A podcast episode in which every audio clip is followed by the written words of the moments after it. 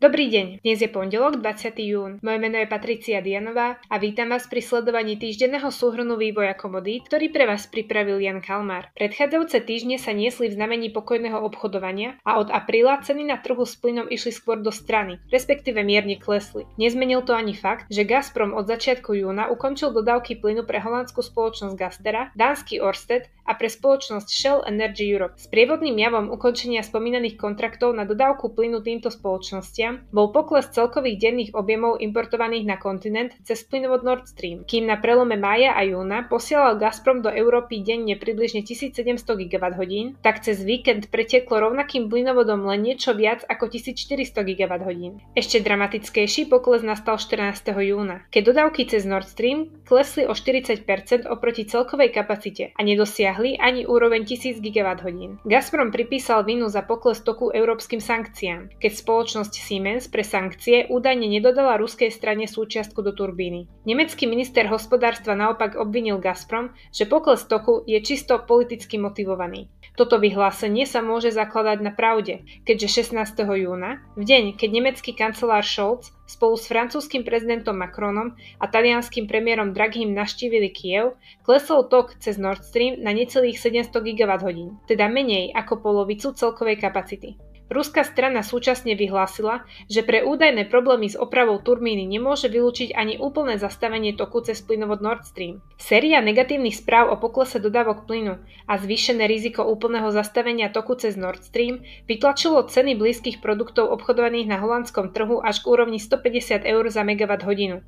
a produkt KAL23 na rovnakom trhu sa počas štvrtka obchodoval za rekordných 100 eur za megawatt hodinu.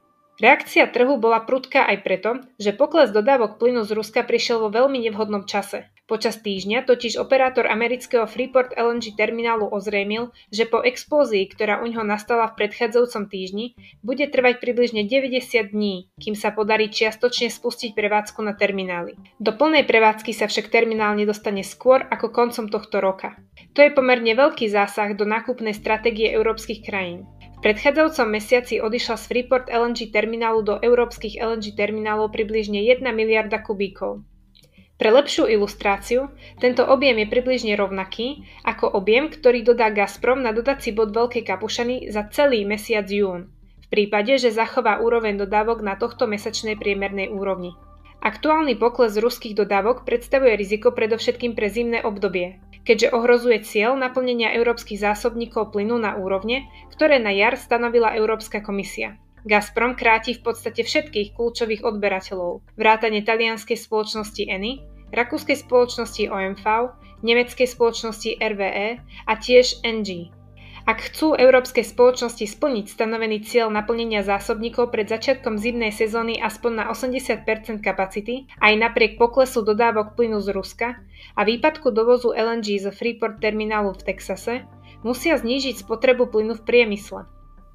Podľa matematických modelov sú predpokladom pre takéto zníženie spotreby plynu ceny nad úrovňou 120 eur za megawatt hodinu. Domienky Nemecka, že znižovanie dodávok plynu z Ruska je politicky motivované a údajné problémy s turbínou sú len zámienkou, podporuje aj fakt, že Gazprom má možnosť kompenzovať pokles dodávok cez Nord Stream navýšením dodávok plynu cez Ukrajinu. Túto možnosť Gazprom nevyužíva a z jeho konania je preto zrejme, že nemožno vylúčiť ďalšie manipulovanie s dodávkami a dlhotrvajúce živenie neistoty v Európe, ktorú Gazprom odštartoval ešte v minulom roku. Od nás je to na dnes všetko, prajem vám pekný deň a počuť sa budeme opäť o týždeň.